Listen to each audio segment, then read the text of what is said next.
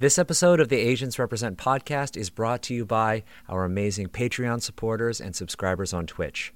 Uh, thanks to their support, we're able to take all of this extra audio from the past season of the Asians Represent podcasts, so that's episodes 35 to 45, and return them to our public podcast feed. Moving forward in 2022, thanks to their support, we'll be able to do monthly drops of Asians Represent episodes onto this feed.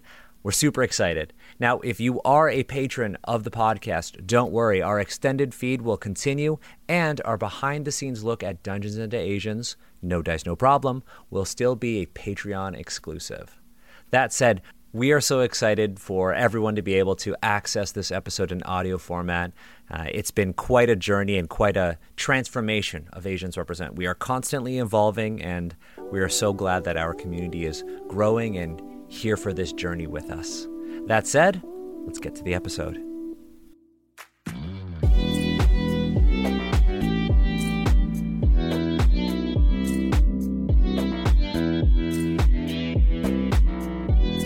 Okay, hello and welcome to Asians Represent. Today we're doing an episode on mixed race representation in fantasy and D&D. Um, you may have noticed that I am not Daniel Kwan. Um, my name is Isa, and my pronouns are she, her. Um, I've done some streams with Asians Represent before. You may know me from Critical Read Al Qadim and the recent Language of Clothing episode. Um, I'm a designer for performance, cosplayer, content creator, RPG streamer, and most importantly, the proud owner of Daniel Kwan's favorite Twitter handle, Evil Clever Dog. Um, and I'm very excited to be hosting this panel on mixed race representation. Um, my own background is um, Spanish, Pakistani, Syrian, Polish, Ashkenazi Jewish, and Moroccan Sephardic Jewish, and even more if you go uh, just a little bit back. Um, and before we get into the meat of the panel, I'm going to let all these amazing panelists who I've got here introduce themselves. Um, I am going to just go through the order in the Zoom call. So, first up, uh, we have Jeremy, Pixel Grotto. Hi, yeah, my name is Jeremy. Um, those of you familiar with Asians Represent probably saw me on the uh, Asians Read uh, Legend of the Five Rings videos along with Emma. Um, I am also on a couple of the wrap up videos, and I chimed in most recently to talk about monks in D and D. Uh, I do some freelance writing and blogging about both tabletop RPGs and video games. Uh, recently, I've been doing a lot of stuff for D and D Beyond. You might have read my articles on there. And um, my exact racial breakup is my mother is Taiwanese uh, and my father is Jewish American. His family um, kind of from what was previously Yugoslavia and Poland. And technically, my mom had to convert to marry my dad. So I'm, I'm, i guess you would say I'm Jewish and also Taiwanese. Cool. And next up is Legal Kimchi. Hey, uh, I'm Legal Kimchi. I am a YouTuber who does video essays on issues in and around the TTRPG space. Um, recently, I did one on metagaming. Before that, bioessentialism. Uh, I've also done it on being mixed race um, as well. Uh, I also stream on Twitch on Tuesdays and Saturday nights at 9:30 Central Time here in the U.S., uh, where I usually have a guest from the TTRPG community and discuss various issues with them, usually of their choosing, and kind of deep dive into that sort of stuff. So if you like thinking too much about TTRPG topics, uh, come check me out. I'm Legal Kimchi everywhere, youtube.com slash legal kimchi, twitch.tv slash legal kimchi, or at legal kimchi uh, on Twitter. My own background is uh, my mother is Korean. Uh, my father is Puerto Rican, and I have a Spanish background as well, uh, like from Spain. So, um, as if you go further back, there's there's probably uh, some other things sprinkled in there, but um, those are those are my main ones. and Sonya. Hi, everybody. I'm Sonya. Um, I go by Sony Baloney Art across all social media. Uh, this is actually my first time being on Asians Represent. So, uh, your girl's a little bit nervous. um, I am a character designer and illustrator, mainly for things in the TTRPG sphere, while I try to break in animation here in Los Angeles. Um, you can find my stuff in Unbreakable Anthology. Um, let's see uh yeah revolution is out now and you can find my art in there as well as pathways and volumes two and three which are coming out. I'm the illustrator on a quest RPG adventure called Bon Appetit, which is where you and your adventuring party have to find um, help a pair of skeleton husbands prepare their um, prepare for their 100 1000 year um, anniversary dinner, which is really really cute.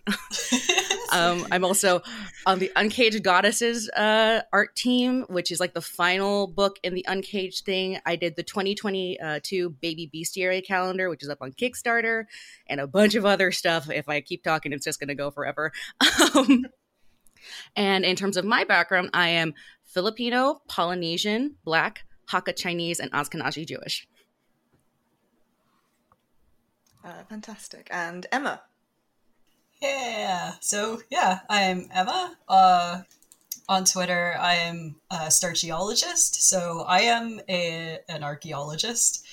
I work and do my research in northern Japan, and have I still say recently wandered into the TTRPG, you know, space and place, and um, I do some cultural consultation as well as sensitivity reading for Japanese history, uh, culture, and society related things.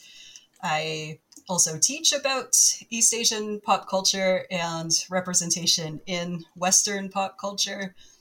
Uh, and yeah, no big surprise. I am mixed Japanese. My the rest of my family is primarily uh, English, and I am mixed generation as well. So I don't know if we're going to talk about generation, but for the Japanese community, uh, diaspora generation is like kind of something people like to talk about, and I'm like, I don't know. Mixed generation. I mean, that could certainly come up. Um, we have a myriad of topics we want to discuss, and we'll see how many of them we get through. yeah, we're all very eager. um, so yeah, just to give like a brief sort of introduction to the topic and like why why we're here, why we're doing this panel, um, and why we have all these amazing people who I'm super excited to get to talk to here. Um, recently, uh, I realized and then approached Daniel with the fact that I wanted to create some sort of discussion or panel uh, focusing on the mixed race experience and our representation uh, representation in TTRPGs and genre fiction in general um, out of a growing feeling that the extent of the issues with depictions of mixed race characters uh, had so much more to pick apart and discuss than is often the case. Um, as a mixed race person of color, when I started playing D and D and TTRPGs in 2019, so I'm also a recent recent addition. Um, I was immediately struck by just how poorly served people like me or like us are by D and D. Um, and I immediately began editing lore and homebrewing my own races to feel better represented before I even knew how to play, play the game properly.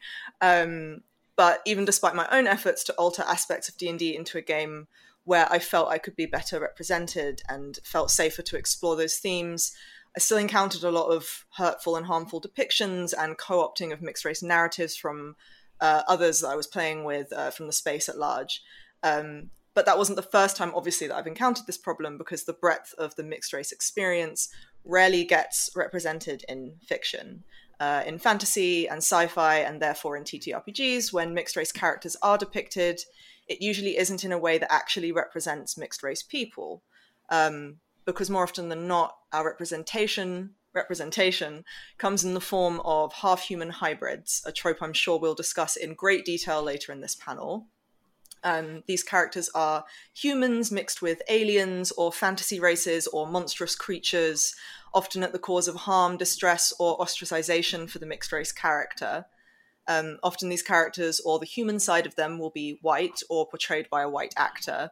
Yet this often seems to be our main form of representation in place of depicting mixed race human characters. So in Star Trek, for example, there are myriad examples of half human, half alien, or mixed alien characters like Spock, B'Elanna, Troi, Naomi Wildman, Ziyal, uh, but comparatively almost no mixed race human characters, despite the setting depicting this post racial future where humans have the ability to travel all over the earth in the blink of an eye. And despite that, the existence of mixed race people is lacking in this utopian future. And then we come to the fantasy genre with its own numerous issues uh, with depictions of race But in D&D in particular, what I found is that on top of the usual harmful tropes and depictions, is the fact that forms of being mixed race are turned into game mechanics for anyone to directly engage with. So you have playable half races with lore full of tired and uncomfortable stereotypes, and creatures that are so mixed race they've become deformed. Language used to degrade mixed race people is rampant in the uh, depictions and descriptions of these races. Uh, and the mechanization of being mixed race encourages players of any background to potentially tell a story about being mixed race.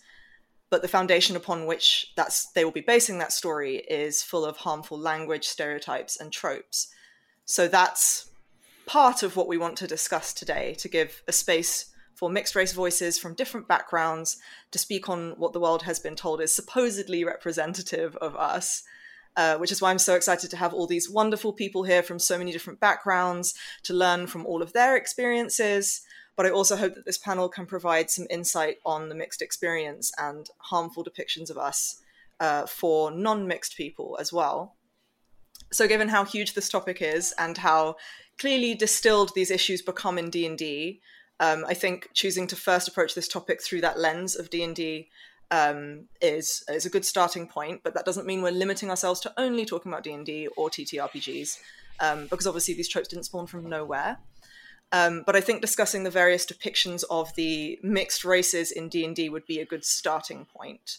Um, and we've compiled like a little list, which I'm sure isn't conclusive, um, like of every single uh, option that there is. But we have like half orcs and half elves, genasi, tieflings, Aasimar, Dhampirs, and mongrel folk. Um, and I think it might be good to start with. We'll get to them. We'll get to them. um, but I think, given that they're the sort of poster children for this topic in D and D, starting with the half orcs and half elves might be might be a good starting point. Um, and I've already been talking for a while now, so I'd love to hand hand it over to one of my fellow panelists um, to discuss sort of the the background of half orcs and half elves and the different ways in which they're coded and the depiction of being mixed race that comes along with them. If anyone would love to volunteer, Ooh. or I can pick someone. well, it's oh no! because Classroom tactics. You start from uh, the depiction of orcs themselves. I'm, I'm going to tackle the half orc for a second. Uh, mm-hmm you, you start from the depiction, depiction of orcs themselves, which have been discussed beforehand as going back to the Tolkien-esque explanation of it as being Mongols, Mongolians. Okay, that was the very explicit. It wasn't even hidden. He said it outright. This was the basis for what he uh, created the orcs from. Okay, then if you look at that description and then you look at the half orc description from original D and D, Okay. You're talking about one, almost universally a child of sexual assault. Mm-hmm. Okay. So that that's not a fun way to begin life. Nope. Um, and two, it actually gets into, aside from the language, which we'll get into in, in a bit, I'm sure, it gets into like 15% of them are of this higher stock, which is more human than orc. And that starts getting into, well, if you have a parent here and a parent here, and you're going to start talking about percentiles, and that and the name itself of half orc gets into blood quantums, which is fractionalization or percentages of your culture and segmenting it off. And I've I've been vocal about this uh, all over the place, but blood quantums of that nature are designed explicitly and solely for discrimination. And it's not just discrimination from like a white majority, but it's also discrimination from the POC group to exclude people from their group. Okay. Because anytime that, uh, and I'm sure everybody here has had a conversation like this where you're talking to someone from a group that you are a part of. Like I'm talking to a Korean person or a Latin A person, and I say, Well, I'm Korean and then they get the response, "Well, you're half." ah, too real. Um, like, which, are you? Are you really? Are you really though? Like, uh, uh. so I mean, there's so much loaded language in that, um, from like the blood quantums, from talking about which presents more. Like anybody who's ever felt the oh, like this is a real world story. My grandfather, after meeting him for since 30 years, I hadn't seen him in 30 years. I meet him again, and he's like, "Oh, you seem pretty Korean." Like, what did what what? did, like, I I'm at a loss. I just this is so frustrating because like he intended that as a compliment. I don't want to take over the whole conversation, but the, that's the feelings that I get from from talking about just the very basics of it and how it's presented. Mm. Like even yeah. the fact that they are called the half orcs, and it's just left to your imagination that the other half is human, but the other half is intended to be human. Yeah, um, which but, is the white coded. Yeah, it. it's only the half of the other, the half mm. of the exotic that matters. Mm. I mean, um, there are even and, and this is a discussion that i'd be interested in uh, some of your opinions on. There's even a discussion within the mixed race community with regards to mixed poc individuals like myself who are two different poc groups mixed um, or predominantly two or three mixed uh, poc groups that are mixed versus the quote white mix. And and that and it, it it's it's it harkens back to um, people who are in the mixed community who, who refer to themselves and have to refer to themselves because this is the way the communication works with folks. Well, I'm half this or I'm mixed this, and the other is the assumed white, you know. Mm. Um, and I mean, I've, I've actually had communication from mixed people who are like, well, we shouldn't include them in the conversation. They don't, they don't really know what it's like. And it's like, we get excluded from all the conversations. Why are you trying to exclude people mm. who are in our group? We're gatekeeping our own gate kept community. Exactly. yeah. So I, I, think the interesting thing is I've never really felt the urge to play one of the uh, so-called half races in D and I mean, when I first opened the fifth edition book and was looking at the descriptions of half elves and half orcs, I was very like, eh. like that. That that was my that was my feeling. Um, and as far as half orcs go, you know, if you if historically you look back on older editions of D&D, they were really there to be like, okay, you want to be a bad guy, but you also want to be good. Well, you can be a half orc, and it's uh that has been retconned and tweaked a lot over the various editions of D&D, but it, it's still there um, to to a large extent, and you know, if you read the language that makes up the fifth edition handbook, there's a lot of, you know, telltales uh, telltale signs of how like okay these half orcs their orc ancestry is uh, more predominant. Um, yet it is tempered by their human uh, typically white human ancestry. So they have things like you know when they lose all their hit points and go down to zero they get back up at one because they've got the uh, so-called you know savage orc savage orc durability and whatnot. Um, however you know they are capable of forming relationships with other individuals like a human. So you, you very much have this kind of veneer of okay, you are born from a race that is cloaked in um, what earlier editions of the game, which is flat out called like savagery and barbarism, or whatever. However, you are tempered. You're one of the good ones because of human blood, or you can choose to be one of the good ones because of human blood. And so, D and D is moving away from that, um, but it's still there, and it's been there it's been there in various uh, fantasy games derived from D and D. You know, mm-hmm. Pathfinder uh, flat out said at one point that like half orcs get the worst of both worlds um, in that humans don't really like them because they look too orcish, and orcs don't like them because they're too humanesque. Uh, which actually resonated to me to an extent in that that was an experience that I often felt for my entire life. But still, you know, the mechanics when you get really down into the the gritty nature of okay, um, all of the stuff I do is you know emblematic of my unbridled orc wildness. It's it's really not great. great. Um, I will say that if I had to pick between half orcs and half elves, I probably would pick half orcs because I don't like half elves for a different reason in that they're the opposite end of the spectrum in that if half orcs are this you know unbridled um, wildness half elves are kind of the, the fetishized you know beauty of what happens when a typically Caucasian person and the the the glorious elf Mary, and you create this like idealized hybrid that manages to walk through life with an ethereal beauty, you know, trapped between worlds. Yeah, I want to. Oh, Yeah, I if, just, if you just read reminds, this, oh yeah, sure, go ahead. You know, it just reminds me that kind of talk reminds me of something that I've just heard, and probably maybe a lot of you have heard throughout your life, where people will talk about, oh, but Yeah. you're I love half Asian babies, they're so cute, Mixed or race mi- babies. mixed race babies, Yeah. and just And, and that these are children, not designer bags. Mixed race babies is a reason why I huge tag that. on Instagram. No, Oh my God. Like the that. fetishization of mixed race babies is like this huge thing to the point that there is a massive tag on Instagram just for that. They do Yeah, know really- those that grow up to be mixed race adults that then have a lot of things to say about this.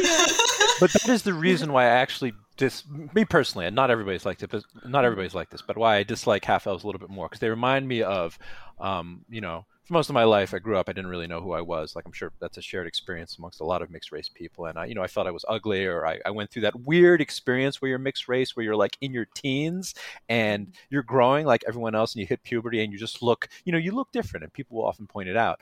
Um, and then suddenly I remember hitting a point in high school and college where you know people were talking about like mixed race babies and i knew people um, in my friend circle um, a- of asian descent who are like oh i want a white boyfriend so i can have a mixed race baby or i want a you know a white girlfriend so i can have a beautiful kid and it's i really did not like hearing that and half elves remind me of that personally I can I can see that they're definitely the more the more like European coded, exotic, beautiful coded of the two. the loftier of Um, the two.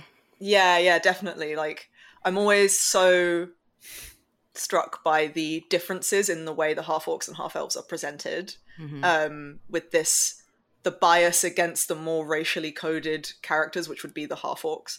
Um, so, like, yeah, the half elves are more European coded. They are granted a longer lifespan. It talks about their beauty and their ability to use their mixed heritage to gain like diplomatic advantage, gaining a charisma bonus to reflect that. And then there's the half orcs who are the more racialized and are depicted more as like battling with the brutish evil orc side of their heritage and they have shorter lifespans than humans it flat out says that a lot of half orcs fall into menial labor like in Yeah. the book Yeah. that's what it Yeah. says yeah. Yeah. or like they fight in in in gladiatorial arenas whereas the half elves are the ones that get to be diplomats and negotiate peace between two worlds and something about that really bothers me Yeah. Well, it's the two two major tropes of mixed race, right? Like you got the aberration and then the hybrid vigor garbage. Yeah. yeah like the Well- the worst of two worlds and then the best of two worlds. It's like great.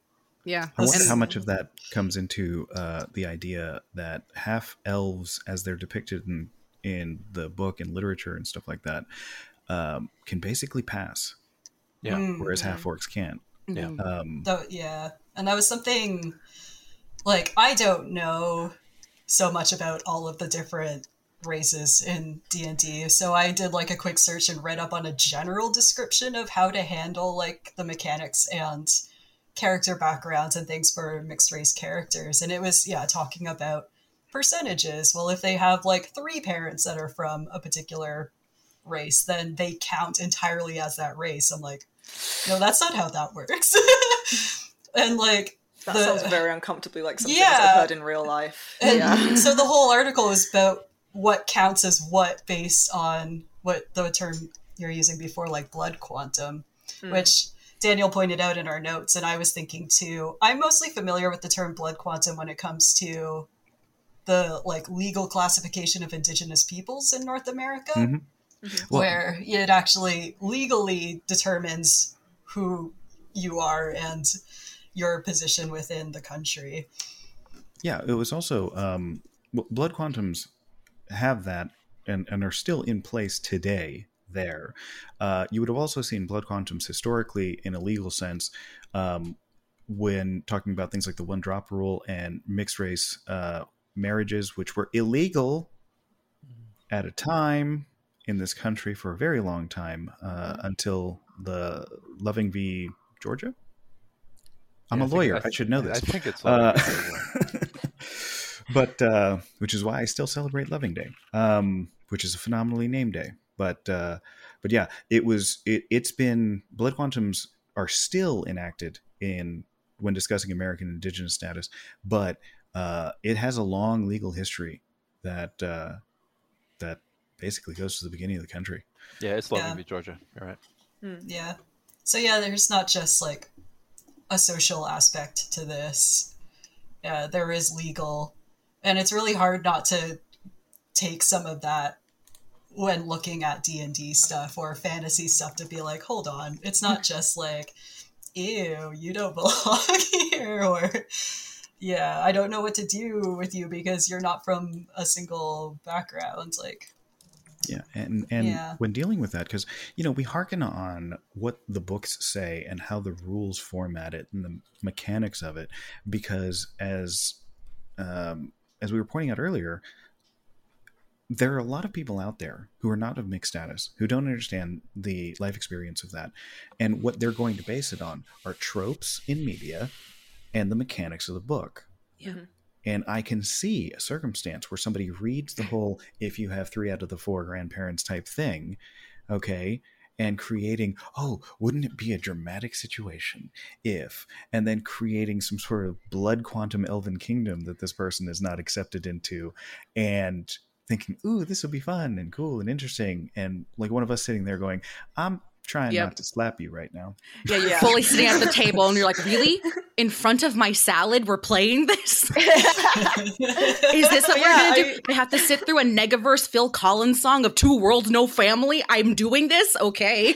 I Sorry. mean, another, another another whole interesting thing, uh, specifically about D and D, is the fact that just half orcs and half elves are listed as separate races in the player's handbook, which is, is, has been the tradition for D and D for a long time. But uh, if you delve a little bit further into that, it's always typically a human and an orc, or a Yep. human and an elf. You know, you don't really see dwarven and orc uh, babies or halfling and elf babies and you know previous editions of the of, of d&d like dark sun had half dwarves and uh, but but really it's half elf and half orc have been the thing The and it's always one. human um, Yeah. which is, is is actually just very limiting not just from a lore perspective but from a human perspective because if you go to reddit there are all these threads being like well what happens when like a tiefling and an orc fall in love and have a baby and people are like jumping through hoops um, just being like, well, humans have you know more sex, so therefore they're they're, they're the ones who, who are Oh, going to who are going to make half orcs and half babies. The people that say that. what yeah, you you're right. it It is. Yeah. It's. Oh. it's it's humans are desirable. Humans are Mhm. coded as the Mm. whites. Humans are more desirable. The Yeah. other mixes, the other the the other cultures, because they're coded as exotic, are not as desirable. Mhm.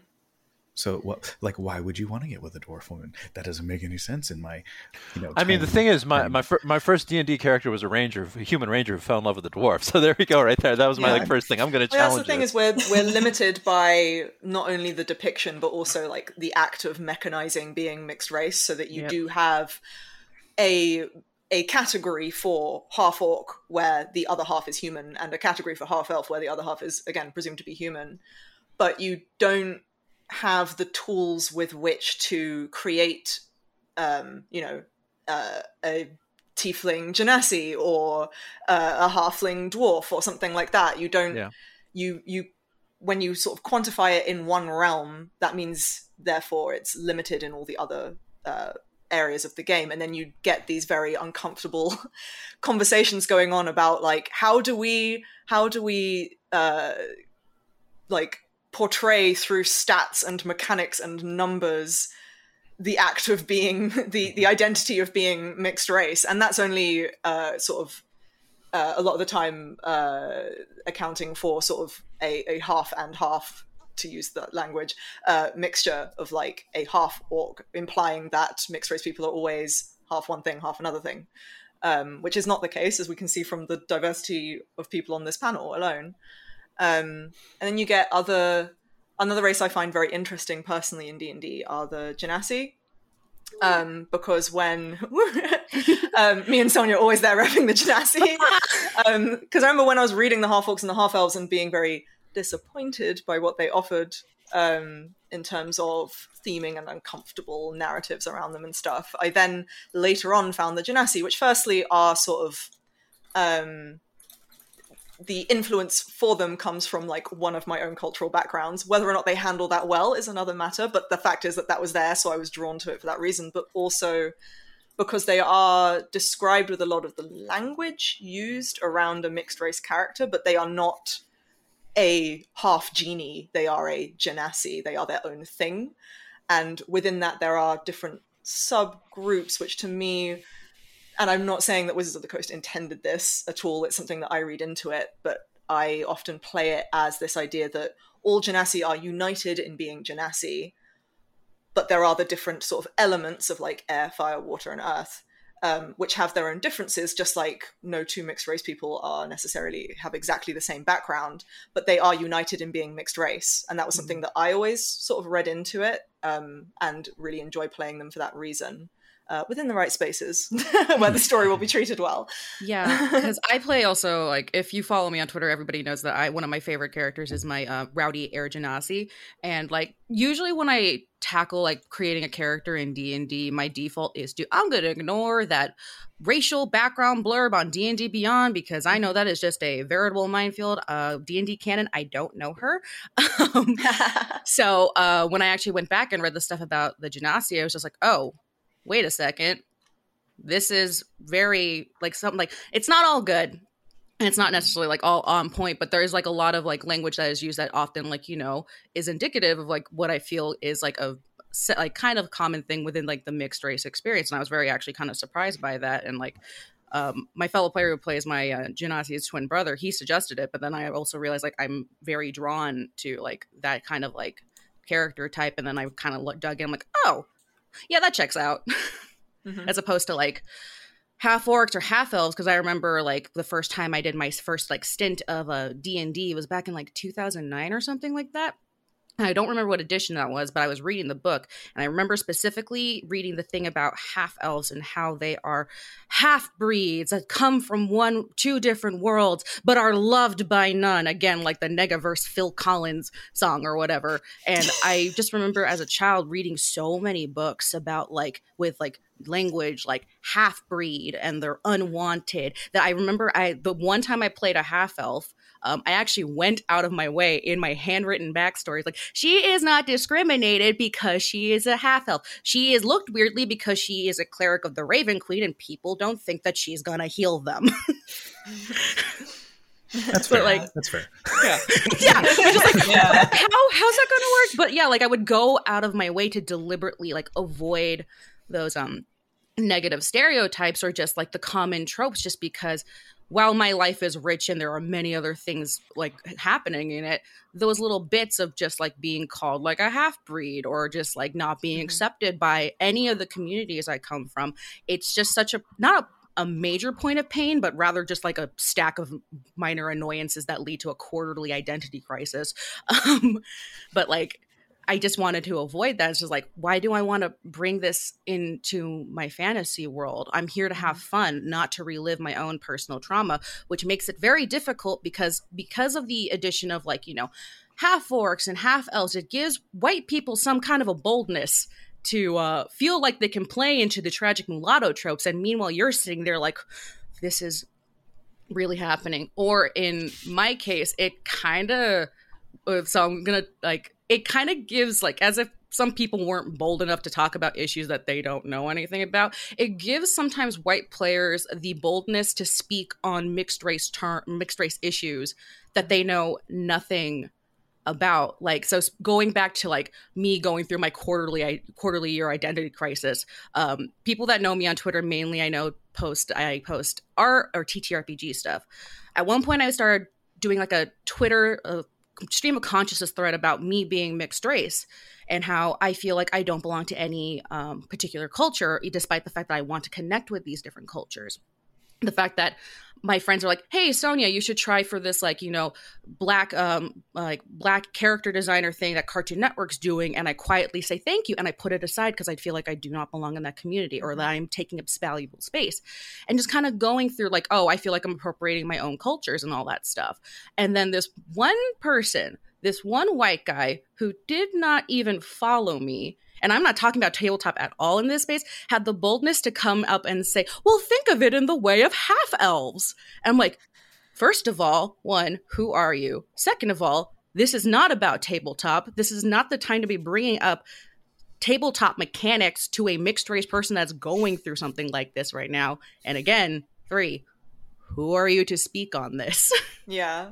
And to just like compare someone's real life experience to a work of fiction Yeah. that wasn't created by mixed race people. Yeah, just like Yeah. that wasn't hmm. that wasn't oh and yeah i've experienced exactly the same like uh, just to speak in solidarity for a moment i've experienced exactly the same thing of like uh, over here we have the term bame which i hate for ugh, black and minority ethnic it's like Ooh. Know, people don't like that term being used as like a generalization for all people of color over here, but it's what you what's used in a lot of things like application grants for arts funding and stuff like that.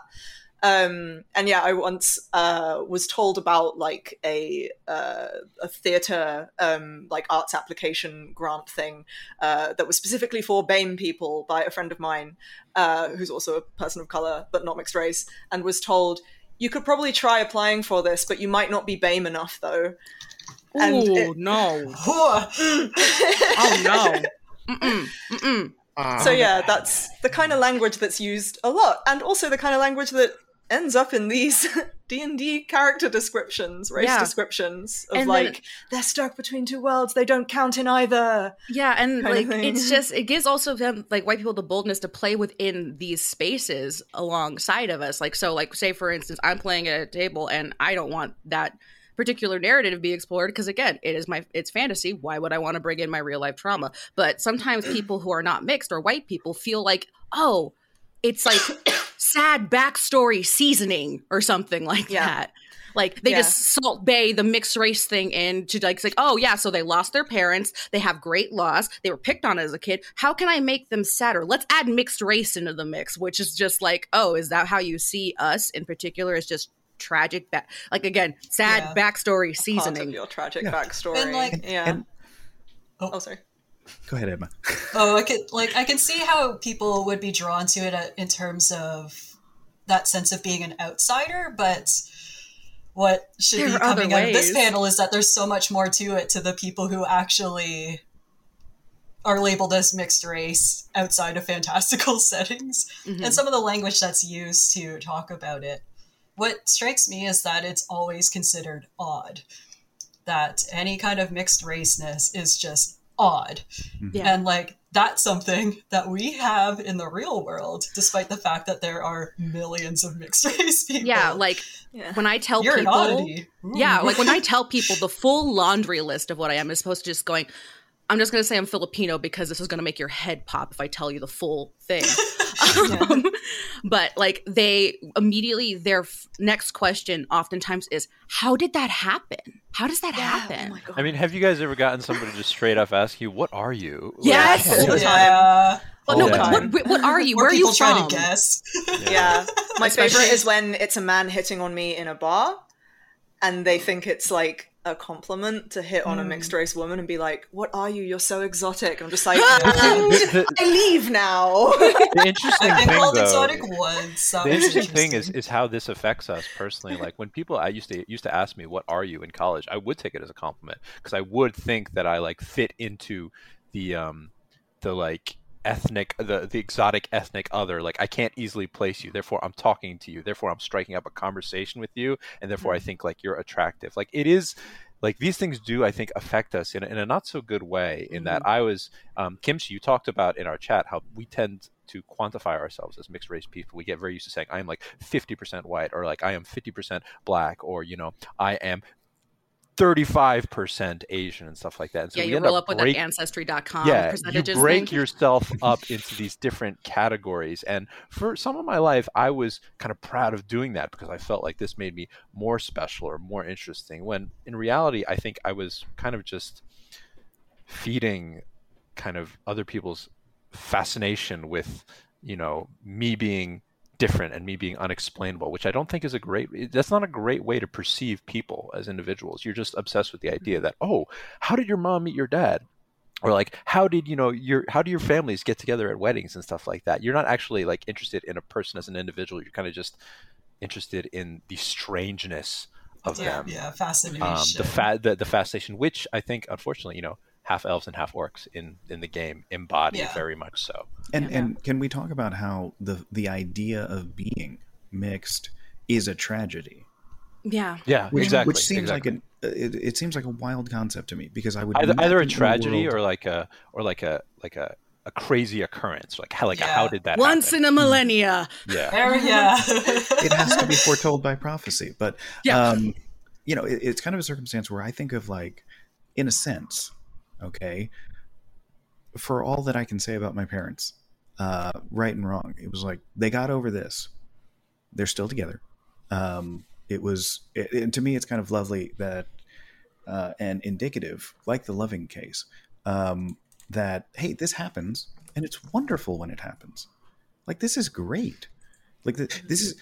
Uh, I, I won't. I don't know if I would go so far as like this is what everybody should be aspiring to at this point. But um, you know, as a person who is a product of a mixed race uh, union that's still going strong, th- 50 years after, um, and as a person who is in a mixed relationship, mixed race relationship with mixed children who are further mixed, if you want to use that type of terminology, um, you know, it, to me, it's wonderful. I mean, one, anybody who's mixed generally doesn't have a choice but to be in a mixed relationship because, like, I'm not had- hitting my brother, um, but I had that conversation with someone in university where, in an abstract way, they're like, I don't know if I support mixed race couples. I'm like, you know who you're talking to right now, right? I'm like, everything I do is mixed race. Get out of here. Yeah. I think um, mixed race breakfast. I have. I think this this quite neatly circles back to something uh, two tropes that have been brought up, but we haven't like fully sort of dissected yet. Which was Sonya brought up the the tragic mulatto trope or archetype, and then earlier I also mentioned the um, the half human hybrid, and these are sort of the two main tropes that a lot of characters or fiction about mixed race people tend to end up falling into. Um, and oof. Uh, so yeah, the uh, the tragic mulatto, which uh, which Sonya brought up, is um, the word mulatto uh, comes from like the Spanish and Portuguese word for a person of specifically mixed African and European ancestry, but like the commonality of the trope kind of means that nowadays the name of the trope can be potentially applied to a lot of different mixed race characters, and there are other versions of the trope like the the tragic uh, mestizo, I think, which refers to a person of mixed European and Native American ancestry. Um, and the trope tragic mulatto basically refers to a story in which a mixed race person is depicted as like so depressed and sad because of being mixed race, unable to fit into any side of society. And it was often about sort of uh, in in the classical sense, it was about uh, those stories were typically about like women who could potentially pass as white later on, finding out that they had a, a black relative, and that therefore made them like ineligible for their marriage and fortune, and then they, they like fell down in their lot in life and all that stuff.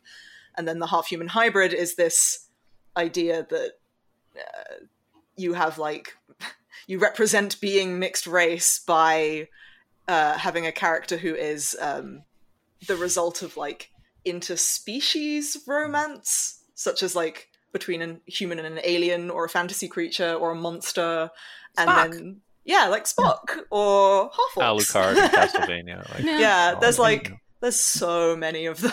There So are- many. Star Trek is littered with it, and Yeah. uh, this is a topic that I mentioned in my video. But uh, you know, it's it's a circumstance where you will see the half human hybrid all the time. Like almost every Mhm. single In Star Trek series of- has a half human hybrid. I have what was it? At the time of the video, I said that there might have been one, and I think there might have been two now with the new show Picard, um, mixed race individuals in the entire Hmm. 60, 70 year run. I think you and I actually Trek. tried to like count them Yeah, on we were- Twitter, and we came up with like Kim, um, Miles O'Brien. and Keiko's two children, who Mhm. are both literally children and don't really pertain much to the story. Yeah. And then there's like Raffi in in Picard, Yeah. I think, Yeah. and maybe And- her son, I believe. Well, I and, and that's it. That's that's it. And thankfully, um, Raffi from Picard is actually played by a mixed actor, Hmm. which I mean, almost never happens. Um, as a as a fan of musicals, um, Oh you know, I think of Miss Saigon, uh, Ah. Jonathan Pryce. I have a complicated relationship with Miss Saigon because I know so many. I have a lot of people in my life that have played Kim, but at the same time, that damn play, that Yeah, damn yeah. storyline. it's a whole thing. It's a whole thing. Um, but uh, but yeah, it's frustrating that that that you see like interspecies or, or half orc, half elf. It's basically the same concept because in the second edition D and D uh, book, they actually provide a definition that race in D and D is more like species. Okay, now here's the thing: while not uh, conclusive, most often the separation between species is based on whether or not you can breed together.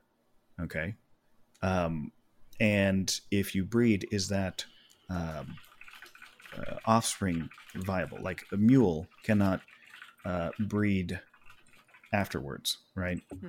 The horse and donkey mix and all that.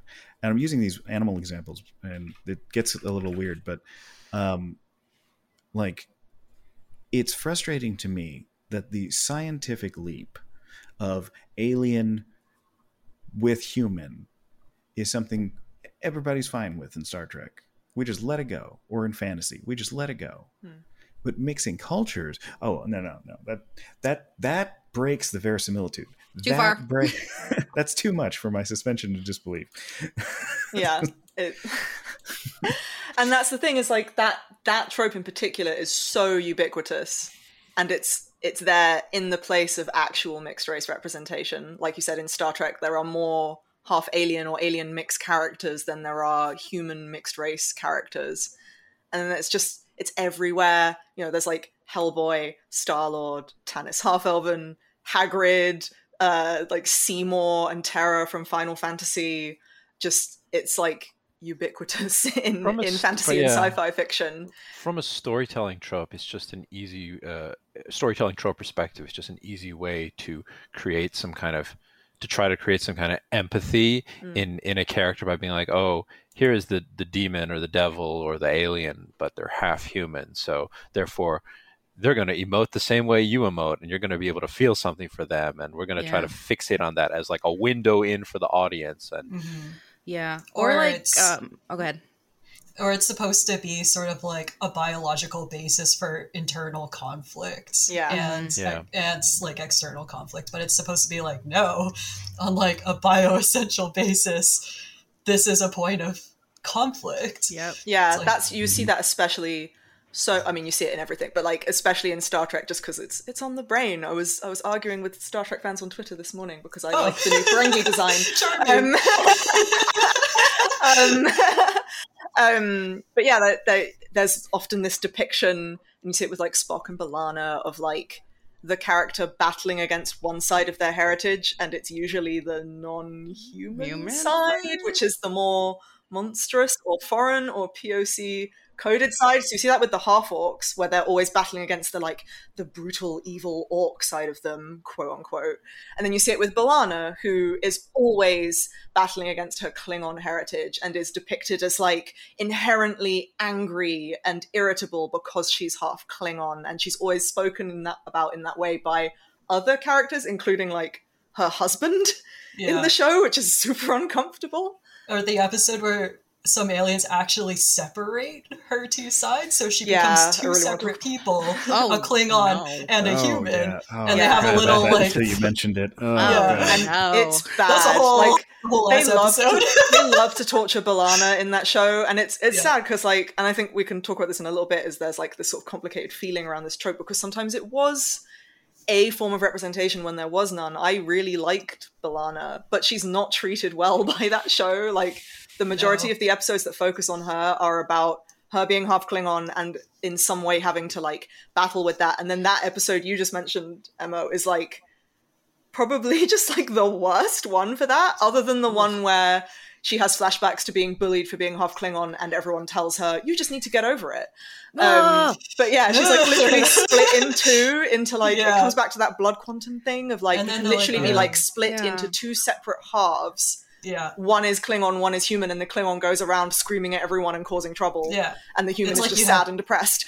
Two people in inside of you, That's and not that how it works, folks. you're never a whole, but you're somehow multiple people at the same Yeah. time. yeah. I think uh, I, I think part of the reason I, I've never really felt represented by any of these so-called half uh, races in any TV show, or whatever, is, is because they're always like, "Oh, I, am I'm the result of a human and an alien, uh, you know, f- uh, making a baby, and and I am constantly at war with like my alien side or my orc side or whatever. Like I'm constantly going to fall into, you know, bad orc habits and and and basically the, the worst side of me is going to come out and, and that always felt to me like an uber simplification of the actual dynamics of what it is like to be mixed race as written by someone who is not mixed race mm-hmm. like i do not mm-hmm. like growing up i did not necessarily like ever plan on you know falling into my asian side or you know my jewish side or something like that i had conflicts with both sides of me like when i hung out at family gatherings on my dad's side of the family uh, I completely felt out of place because I was not never really in touch with my Jewish heritage. And then when I hung out with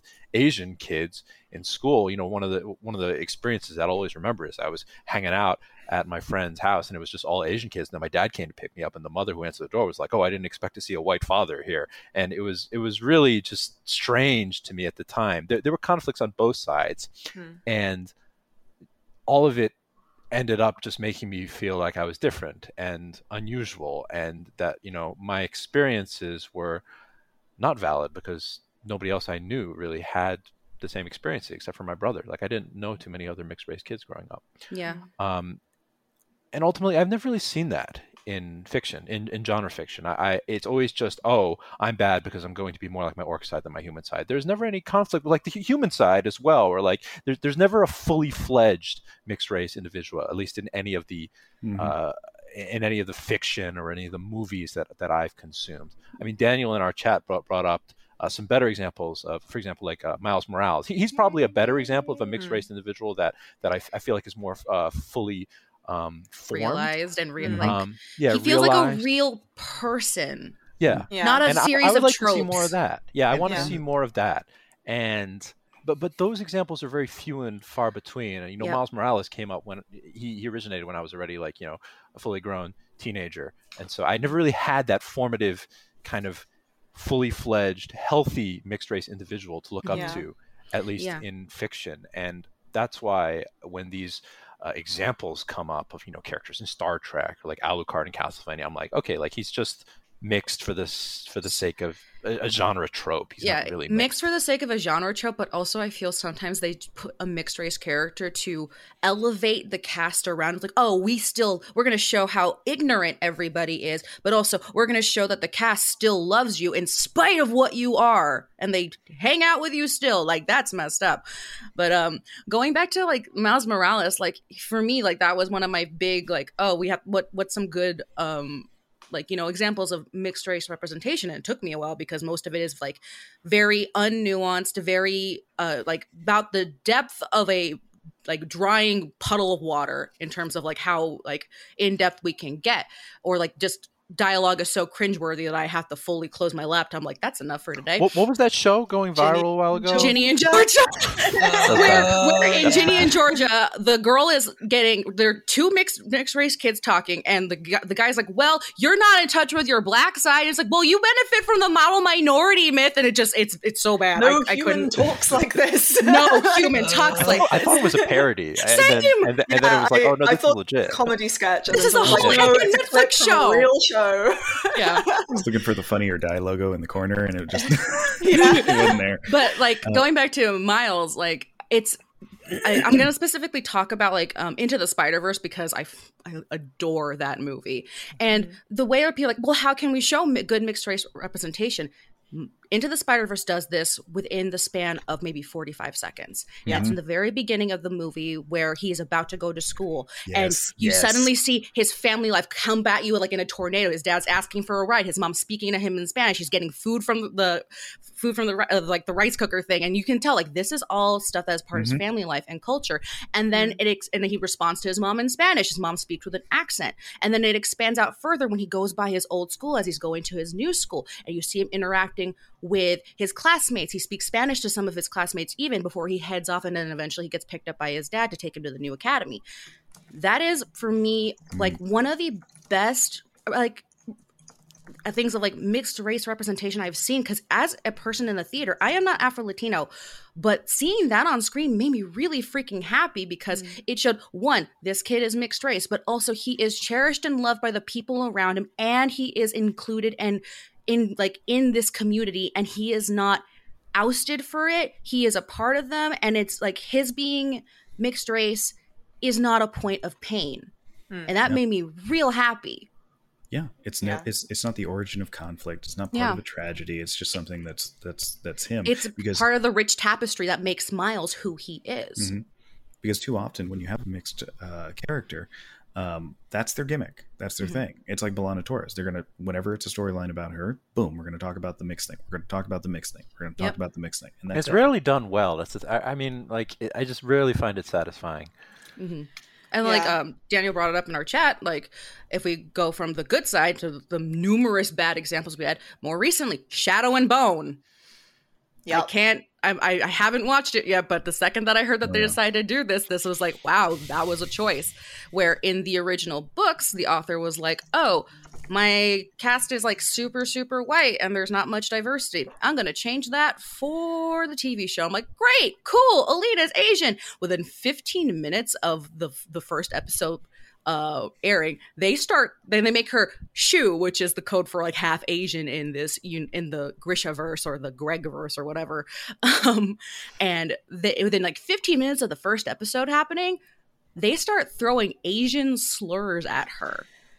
They call her rice eater and then they show like anti like really gross anti-asian propaganda and stuff. And her being half shu is just constantly just like a point of pain and people they just use it in the show to you know illustrate she's different she is an outcast and they throw these racial slurs at her but also like it serves absolutely no purpose. Again i'm going to just refer to it. It was sad backstory seasoning. Yeah. um where like I think there's a character later on in the show that is actually Shu, but Alina has no interest in like you know talking to them or t- pursuing like you know what is my cultural identity, um or whatever, and just like and even in, even on the base level of like that's that that trope of like oh we're gonna throw in the sad story seasoning so that we can show you overcoming it because you're better than this. They don't even do that in shadow and bone. It's just there and it's never talked about. It's just there to cause pain. And it kind of makes me sad because i know that the person that was in kind of in charge of those writing decisions was actually asian. And i remember seeing on twitter when people were first talking about this and the issues with it she deliberately said yeah for the mixed race kids this is going to hurt.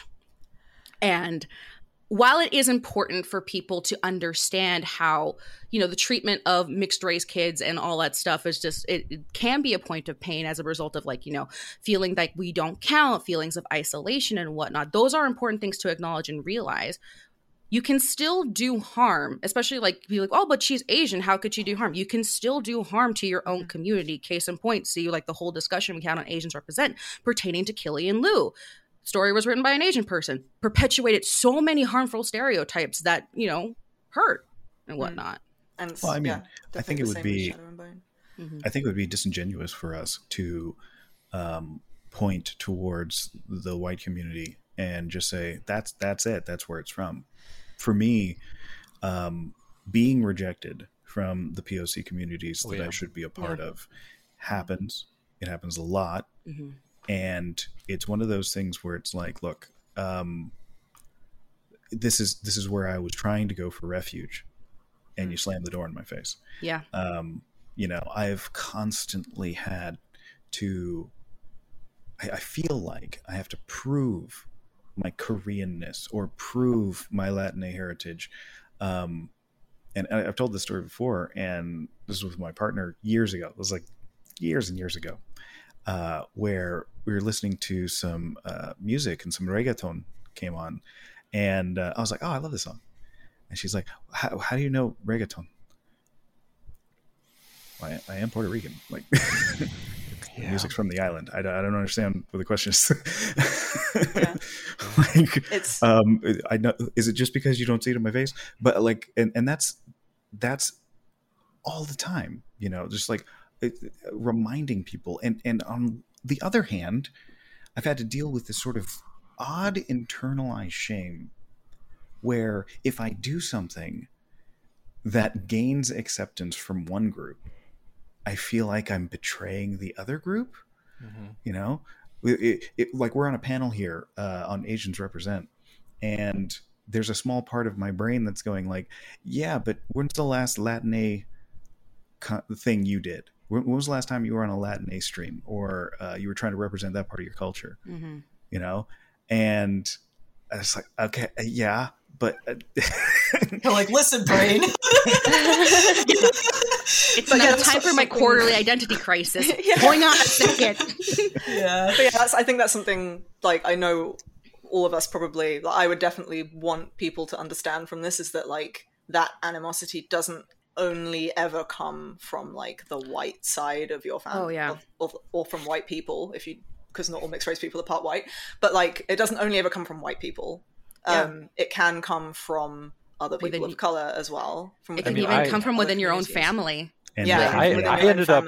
I ended up moving to Asia for almost 10 years because for most of my 20s because I felt like I wasn't Asian enough growing up and that and that like made me feel like oh I need to learn Chinese. I need to like uh, get a major in East Asian studies. I need to like feel like I'm connected with this part of my heritage. I need to become Asian, basically. Form, like that form was, a Voltron or whatever. Yeah, and and and you know, only after living in like Taiwan and Hong Kong for almost ten years did I, not not just like did did, that thought kind of finally wither and, and die because mm-hmm. I realized that uh, you know obviously when I moved overseas that okay I'm I, am i am very American in many ways like I'm I'm a mm-hmm. foreigner here but um I realized that okay, I'm just me. I'm not really. I don't need to be Asian. I don't need to try to make up for the fact that you know, in college when I tried to join the like the Chinese Students Association, this guy made fun of me for not being able to speak Chinese and like being able to not being able to like sing a Jay Chou song in karaoke. Like, it's I don't know. I, have never seen that represented in in yeah. media. I would like to. Mm-hmm. I would. Like I think to. my my constant sort of feeling throughout my life has has very often been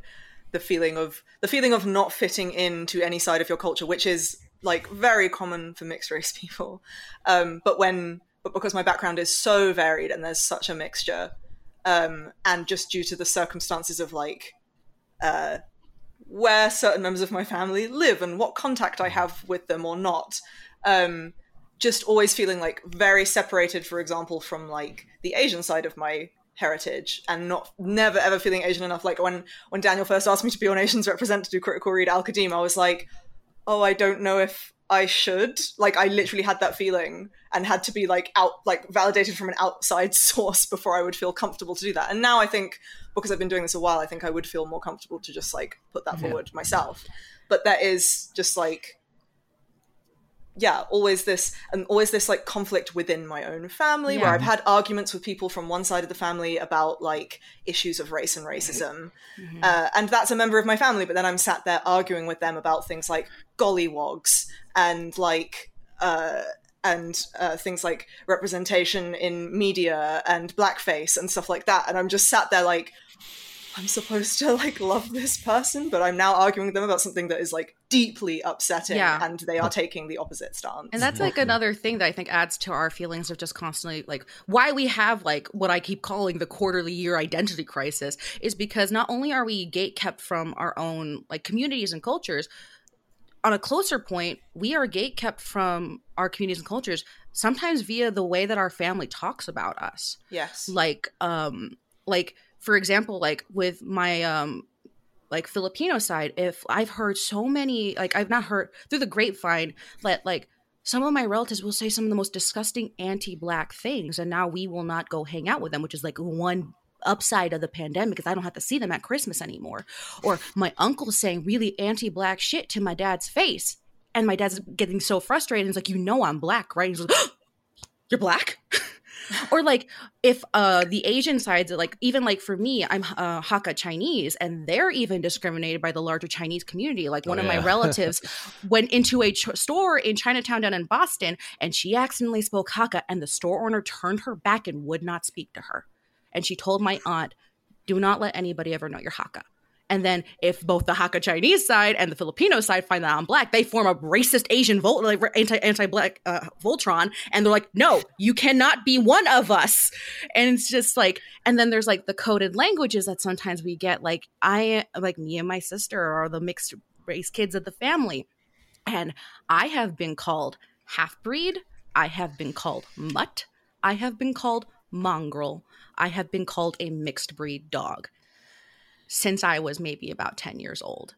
And this was a way that some people in my family would introduce me to Mhm. their friends. That is the intro for them for me. Like, oh yeah, this is Sonya. She's kind of like the halfie, the mutt of the family.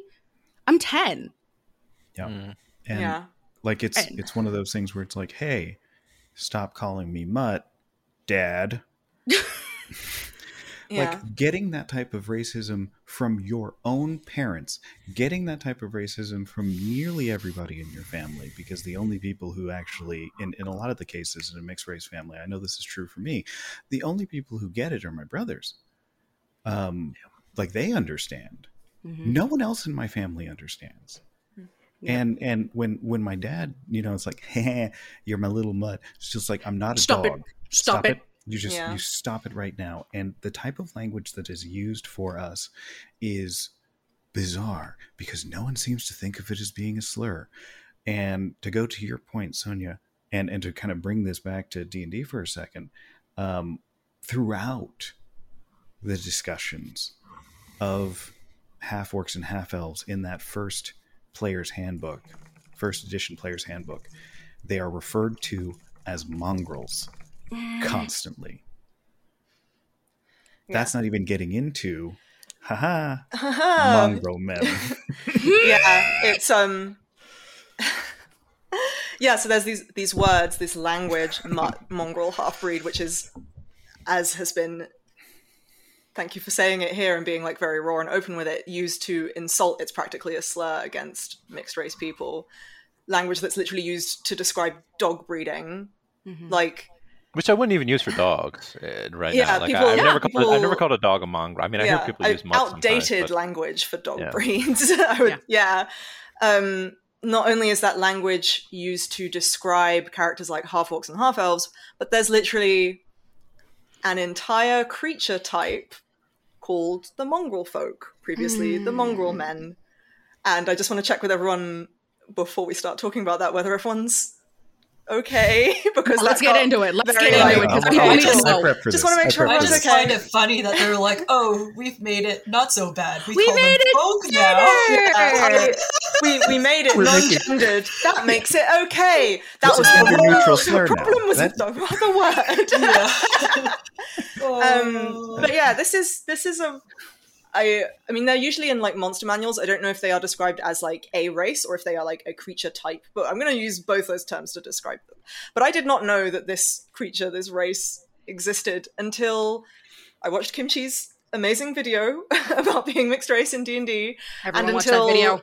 then it was like reiterated in our sort of group chat um, and then i went to look them up and i have never had such a viscerally negative reaction to racist d&d content i've like there's a lot of racist shit in d&d um, and and it's very painful to look at but something i mean i know what it was about mongrel folk that just like cut me to my core it's because it it's describing what is ostensibly me someone Yeah. who is from Mhm. like five or six different ethnic backgrounds has like this huge mixture and in terms of d&d the way that's, That's our depicted, representation. that that is like mongrel folk are basically people who are so mixed race they are physically and mentally deformed. And that's i'm using the language that they use to describe them.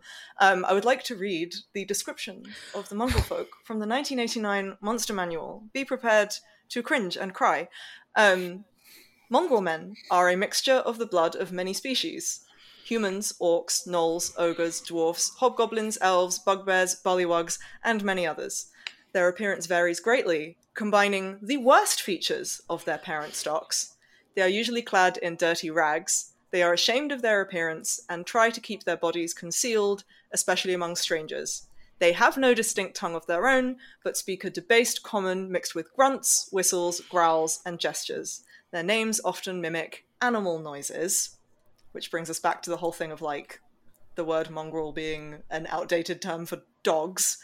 Um, so yeah, in in terms of D and D, people like myself and the others here are so mixed race that we are deformed, animalistic Yep. creatures with the the worst features from all sides of our heritage. I'm not a half elf. I'm not a half orc. I'm a fucking mongrel man.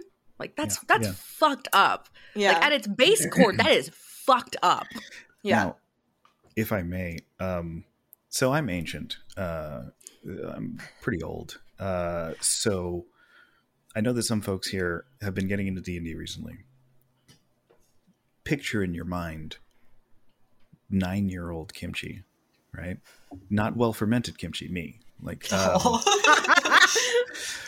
um, picture like nine-year-old me sitting down with the old D and D books because my dad had them. You know, I'm a second generation player. My dad was playing back in the way back because um, he was, you know, and uh, I'm I'm learning to read by looking at these books with the cool pictures, and I come across that as an impressionable nine year old, you know, and like I'm I'm looking at it and I was like, wait wait a minute, why is it like I'm confused? Um, and it was hard for me as a kid. Like I didn't experience this as a as an adult with a fully formed understanding and you know the ability to just be like, well, this is garbage. No, I, I was a kid internalizing this, trying to learn how to play this game with my family, with my brothers who were already playing, and uh, you know their friends. And it was like this cool thing that I wanted to get a part of, and seeing that, and it was it was crushing for me, mm. um, so much so that I kind of repressed that memory um, for years until Ravenloft came out. And then it brought it back. And then it was like, oh, Curse of Strahd. Everybody's saying this is the best thing since sliced bread, best adventure they've ever made. Um, let's take a look. And I was like, wait a minute, I remember these. Mm-hmm. And I had that image, that little pencil drawn picture, you know, from the original Dun- uh, Monster Manual just flash into my head again. And like it was jarring. It was jarring, and all of it just kind of yeah, rushed back. I think that's yeah. that's the even more sort of shocking and painful thing. On top of how bad it is, is the fact that it's not even been relegated to D and D's dirty past yet. Like this is it's in five E. It's in Curse of Strahd. It's not only racist; it's also deeply ableist. There's the whole oh, yeah. aspect of like these so people are like yeah. mentally so mentally mm. affected by it that they're driven again using their language, quote unquote, mad, mm-hmm. and they mm-hmm. have to be like kept by this abbot in an abbey and for yeah. their own good, quote unquote. And it just it, there's so many different layers of horrific discomfort I have with this mm-hmm. like creature in this game, and, and they do sort of lean more into the like animal like mashup thing now, but I don't know if that really helped. Like doesn't yeah, so that's, from it at all. Like that's one interesting thing. Like when when I ran Curse of Strahd, I skipped among I, my players did not go to that town. I just skipped that part. But um, I I mean I was familiar. We talked about this in our own chat, but I was familiar with their origins in the '90s, where basically they were. Uh, considered to be like created by like a wizard to as as experiments doppelgangers. It's a very much a horror focused uh, origin where like they're the, the, the, patchwork humans like like Frankenstein or you know kind of the, the horror trope where an amalgamation of, of different monster pieces comes together to make something. And so that's what Curse of Strahd leans into. However you know interesting thing is after we talked about this and you know Kimchi brought up the uh, original origins of them where they're just flat, uh, flat out the result of you know interbreeding um, the interesting thing about even this horror trope is that it is born from the idea of fear of um, interracial relationships. Like if you think about mm-hmm. like you know H.P. Lovecraft's Deep Ones, which are basically mm-hmm. fish folk. Like their whole origin origin story is they are people b- born from like the spawn of Dagon in the sea and the people that live in Innsmouth, the villagers, and so they are you know crossbreeds, and that's why we should be afraid of them because they represent the quote unquote degeneracy of interracial breeding. And I think even if you try to flavor the mongrel folk with this horror um, tinged origin, you're still going to get uh, bits and pieces of the racism that is built into that that horror trope itself, mm-hmm. which is something interesting to think of. And yeah, mongrel uh, folk are in Curse of Strahd, and and there are two uh, mongrel men characters in the latest Pathfinder game that just came out. So they are um, they are kind of front and center in fantasy media, and Fifth Edition has not really talked about them beyond Curse of Strahd, and they're a little bit different in Pathfinder, but there's still kind of that image of, mm. uh, you know, that image that's not so great. Yeah. And particularly the name, like the, the name Yeah, is still even being the mongrel, name alone folk to this should, day. is like bad enough. Like it should Like- stop there. Or Do not before tax that. go. Do like, not collect it should have stopped $100. before the name, like let alone anything else. Putting folk at the end of a slur does not make it okay. Like, yeah, pick any other slur, any other racial slur throughout history. Put folk at the end and then put it in a book. What was the most egregious thing for me is that when they did revamped and they did the edits to the Vistani to try to make it more respectful to the Romani people, and I think they still failed, but whatever. Um, they were still there yeah, unchanged, mm-hmm. right? and and I go in naive me, you know, with my newly minted Twitter account, and they start announcing it, and I, I, I tweeted, "Are you going to remove the mongrel folk? Because I would prefer to have this racial slur removed from the book." And the dog pile yeah. that ensued. I have never had my Twitter explode like that.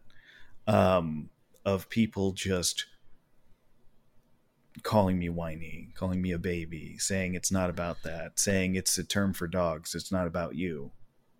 That doesn't make it better. Uh, um, even the occasion, oh, I take the person for their word. I have no idea if this person was actually mixed, um, but there's one mixed person on Twitter or someone claiming to be saying, "Oh, I don't think it's offensive," um, and like that's part of like that. That right there is what instigated me making the video. Is because after I got dogpiled, I realized people don't even know this is a thing. No. Mhm. They and really after I don't. made the video, if you look at the comment section of the video, so many people are like, "I didn't know this was a thing." I. I have a, I have a question. Do you guys think the mongrel folk can be rehabilitated? Like if they gave them a different name and then took apart the lore and tried to piece it together, giving them some sort of story more akin to the Genasi, which is what D&D has slowly been trying to do with a lot of their races.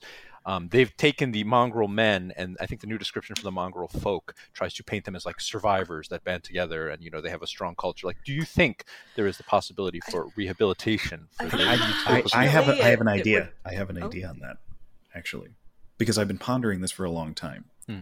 and it's leaning into a different trope in horror, and uh, the concept is the Moravian, taking the idea of the island of Doctor Moreau, Mhm. where you have patchwork animals put together, and then, um, what do they call it? Uh, enhanced to have Yeah, yeah. human-esque intelligence. Okay, so what you're starting from is, oh, I have a, a dog and a crab and a and a bird, and I'm mixing them all together as in a Frankenstein style, and creating and then enhancing it so that it creates, you know, an intelligent creature after the fact. So, you know, it's going into more of the Frankenstein island of Dr. Moreau. You call them Moravians because Moreau is uh, actually public domain at this point, so there's no licensing necessary. That's the kind of stuff I think about. Um, and there you have this sort of concept of the amalgamated creature who is created from nothing in magic. Okay, so it's not intelligent species that interbreed. It's not even a mixture of intelligent species. Okay, throw that aside, Hmm. toss it. Okay, and try to veer that way. I think that might be a way to have that sort of body horror element, to have that sort of gothic horror element, and discard the racial undertones of it. Mm. Yeah, but again, that's so long just me brainstorming. so long as they are like intelligent beings first and foremost, as long as they are people first and foremost, there will always be the um, the uncomfortable connotation, even if they lean more into the animal thing, which they have done. There's still because of because of the language used around mixed race people, uh, and just I think in general, still it, it would it would hearken to a sort of horrible depiction of uh, an idea of mixed raceness in people. Yeah, it's a Um, very tricky one that um Mm. like Yes. like the I like your idea, but again, like people can still make those um, parallels between even if it Mhm. just starts off as an animal. Like again, people view mixed race people as mutts and mongrels, aka something that's not human, something that's more of an animal.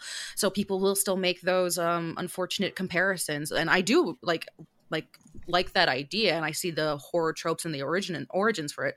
But again, it's like how how are people going to take this? Which once it's out there in the world, it's kind of out of the author's hands. But like That's fair. it is, That's it is, it is, Yeah. is a, it's an incredibly tricky thing to tackle because I understand people want to explore like that body horror, the Frankenstein sort of thing. But again, like a lot of the again, a lot of these horror tropes are rooted in deeply, deeply problematic things that Mm. maybe sometimes you can cut out the rot. Maybe sometimes you can. Other times it is it is going to be a hell of a thing to actually do like, you know, the amount of work and like surgical precision to actually cut that shit out and what you need to do. So it, it's it's it's very tricky. It's very tricky. Yeah, in because like at the core, the i there's the idea that blending creates monstrosity, hmm which is sort of well, definitely was one of the fears that led to like the anti-miscegenation laws. That's true. That's and true. even that concept like first of all miscegenation is a loaded term like it's not just a you know objective term to use for mixed race um, i've had to cover this in my classes before like it was a loaded term from the beginning and it specifically spawned around the anti-miscegenation laws which made it illegal to be like in a mixed race relationship or made it real hard to be a mixed race person and at that core is that fear that blending to things that are considered to be separate and different leads to something that's not quite right. Hmm. no, that's true. That's Yeah. true. So it's like yeah, it's tricky. Like can can you do something that is blended and monstrous without running into all of those all of that harm for mixed race people? and then on on top of that you still have that the uh, the d&d like mechanization layer of like Yeah. there has to be Yeah. a stat block there has to be a description and it's Yeah. inevitably very easy to end up using kinds of language and stat blocks that evoke those sorts of things in, in, in an uncomfortable way Yeah, Um, I like I like your idea, Kimchi. I, I can't really see it being done in fifth edition. Maybe the next edition of D and D. I mean, Pathfinder Second Edition has has offered some new nuanced playable races, so I can see that, or ancestries as they call them. So I can see, you know, sensitivity readers going over something like that, and maybe uh, cultivating a new form of the. They'll, they'll probably change the name first off. The, they'll, Yeah. they'll definitely change the name. Fingers Um, crossed. but but yeah, I think You think. you would think you would They, think. People- they didn't. They've had like. Yeah. four or five different opportunities to Yeah. do That's so. true. They've had an Yeah. opportunity to do it in fifth edition, and they still didn't do it. yeah. I think also with the with the mongrel folk, the thing that struck me was um, the fact the fact that I hadn't heard of it because for all the discourse around the issues D and D has with racial representation and racism, um, I somehow had never ever seen any discourse around the mongrel folk. They're hidden in, a, Um, in a module that that is a very popular module. Yeah, They're that's the thing. hidden I in have the- so many friends the- who play Curse of Strahd. No one's ever. They're hidden in the it. back of the module in a town that not all players will Go or, or. DMs will visit. Yeah, So but you think that maybe people would at least discuss Talk the issues it. with it, Mhm. or Yeah. you know, because the like I haven't played Curse of Strahd. Um, Gothic horror isn't like really my thing, so I just immediately was kind of like, eh. Um, and then I heard about the Vistani, and I was like, oh, more of a reason to be like, eh. Extra and then, eh. but even with all the, I saw the discourse around the Vistani without having played Curse of Strahd, but I had never seen discourse around um, around the mongrel folk. Yeah, Um, and I think it stems from just like because I also did because for me like I actually played all through Curse of Strahd and I actually happened to be uh, MIA the day that we were going to that abbey where we could have encountered the mongrel folk. Now I don't know if my DM put them in there because when we went back we just booked it to the the abbot immediately and we didn't talk to anybody. But thank God I wasn't there if they included. I don't think that they did. But I think what the thing is, it's just again, it's one of those things that just people don't really seem to know because I decided like, hey, I wonder if people actually have talked about mongrel folk in terms of like the racist depiction. And I just typed in mongrel folk into the Twitter search, and the people that were talking about it only seemed to touch upon the ableist, the horribly ableist uh, side of the Yeah. mongrel folk they did not talk about you know how horribly racist this is towards mixed folks and uh, it could be just because like they are not mixed themselves so they don't have the visceral reaction that we have towards that word like i told my sister about this and the second that i said mongrel folk she just straightened and her eyes widened Mm. because we know what that word means Mhm. for us Yeah. they just there's it's like you know oftentimes especially like in the case of kimchi he um talked about like this is a bad word that you should not be using don't use it and people like oh it's not that big of a deal it comes in with that also like thing that happens a lot to mixed race people that we are often told that we need to be quiet because because we don't qualify enough as Yeah. any sort of group our opinion is invalid and you need to take several seats Mhm.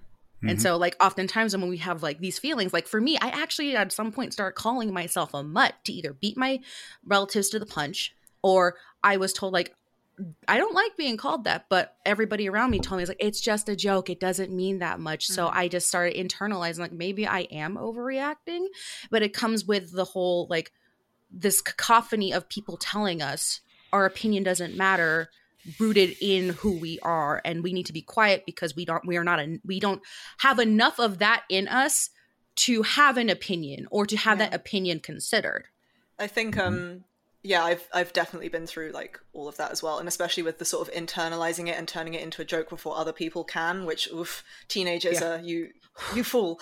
Um but yeah, the the it's interesting because like obviously being mixed race, it does inherently give you a different experience in some ways than Mhm.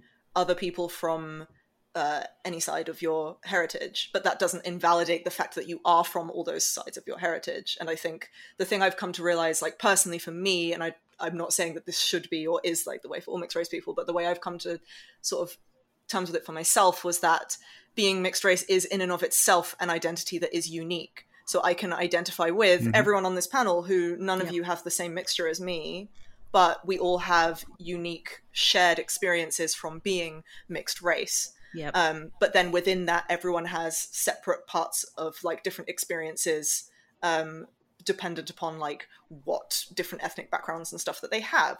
And that is like yeah it is like a unique experience in and of itself. And i think that Mhm. was one of the reasons why i wanted to get this panel together because i think it is something that isn't discussed a lot. We are sometimes shouted down for it um, and you know I there mean, are there are issues with things like for oh. hats, hats off to Yeah. you for doing this, just because you know be, being on a, a panel of all you know mixed mixed people, it, it's very uh, I don't know, it, it, it feels very good because Yeah. you guys you know you guys get it, like you guys understand, and Mm-hmm. um, even though we're from different countries and had different experiences growing up, that that that shared. Um, you know that, that shared lived experience of just being mixed it, it is very uh, very important i think and very underrepresented and very Mm, difficult to get right in genre fiction Yeah. um, to the point where like you said it's not just you know white creators who are screwing up it's also poc creators you Yep. it, it's it's it's just difficult to communicate this experience and yeah i think it's important that uh, you set you set this panel up and i think it's important i'm, I'm very happy to be a part of it Oh, well, I'm I'm very glad that all of you wanted to be part of it because I was I was very excited by getting this group of people. No, I was come on super excited when um, I was allowed to be a part of this panel because I think like we've talked about this in our chat. This might be like the first time for a lot of us that we were able to talk about these issues that we've kind of been holding within ourselves in an open space and have our feelings validated and say Mhm. yes i know what that feels like again Mhm. like we come from vastly different cultures that make make, make, make the rich tapestry that is each individual on this panel and yet despite all of that we still have these very very very common like threads that we find throughout us and finally being able to talk to somebody about this that isn't just my sister that isn't just my dad that isn't me explaining to a friend like yeah this is what happens me as me as a mixed race person and having them to go oh, that happens but having people understand and under, understand the nuance and like you know kind of like why this happens it's incredibly cathartic and incredibly relieving so i'm so glad that this panel Yeah. got to happen Yeah, and I I, think, think- it- go ahead. Oh, I was gonna say, I think it's very telling that I too, I'm like drawn to other mixed race people in a lot of ways. Like that, like it's so cool. Like we have I, I some collect, things in common, and so Yeah. it's really telling that um, representations of mixed race people don't have that same effect on me. I have Mhm. never wanted to play one of the mixed races in D and D. Granted, I've only made three characters in my life. They've all been like that's enough that That's yeah, enough. yeah. then they've all been from like the animal Like Yeah. Mhm. Yeah, I mean, groups. so like, I- like I'm a I'm- rabbit folk in my current one because I don't want. I looked at the half orc, half elf, and went. Ah. Yeah. Me looking at my Yep. D and D Beyond character section and sweating at how many characters I haven't even played are in. Should be working making characters. yeah. Uh, sorry, Kimchi, you had something you wanted to say, and then I think we can head Well, towards uh, wrapping this up. To what to what you said, Emma. uh, Like I collect. Uh, it's a weird way to say it. I collect mixed race celebrities. Yeah. Like, I do it's like, that. oh, I do that. There's a Keanu's in thing, fascination with other mixed race thing. Um, it's like you know. I, um, that actually, you know what? A lot of times- a lot Isn't something I you wanted see to them- do to wrap up. Sorry. Oh, I, Um, I was just gonna say a lot of times you see them, you see people or you see celebrities, and then like your mixed race sense goes off. You're like, oh, I wonder, and I look Yeah. someone up, and I'm like, oh, there, there you go. Yeah, Oh, right, good. that's what you want to do that too. Yeah. The, Um, the, yeah, the Metal Gear um, Solid exclamation mark pops up over your head, and you just Yeah. do a Google search.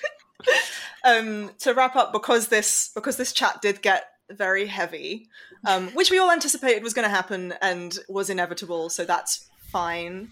Um, but we sort of we were, were sort of having some like positive affirmations there, and one thing I did want to do to wrap up was was share something a bit more uh, positive at the end because I knew it would get pretty heavy. And Kimchi already sort of like managed to accidentally touch on it, which was I just thought it would be nice for if anyone does have like a mixed race character or a series that portrays something along those lines, or even a celebrity or something that you've looked up to, um, that you view positively. Um, something like to share that and sort of like why you were drawn to it. I thought might be a nice way to wrap things up. And since Kimchi, you'd already started on it, I'll let you.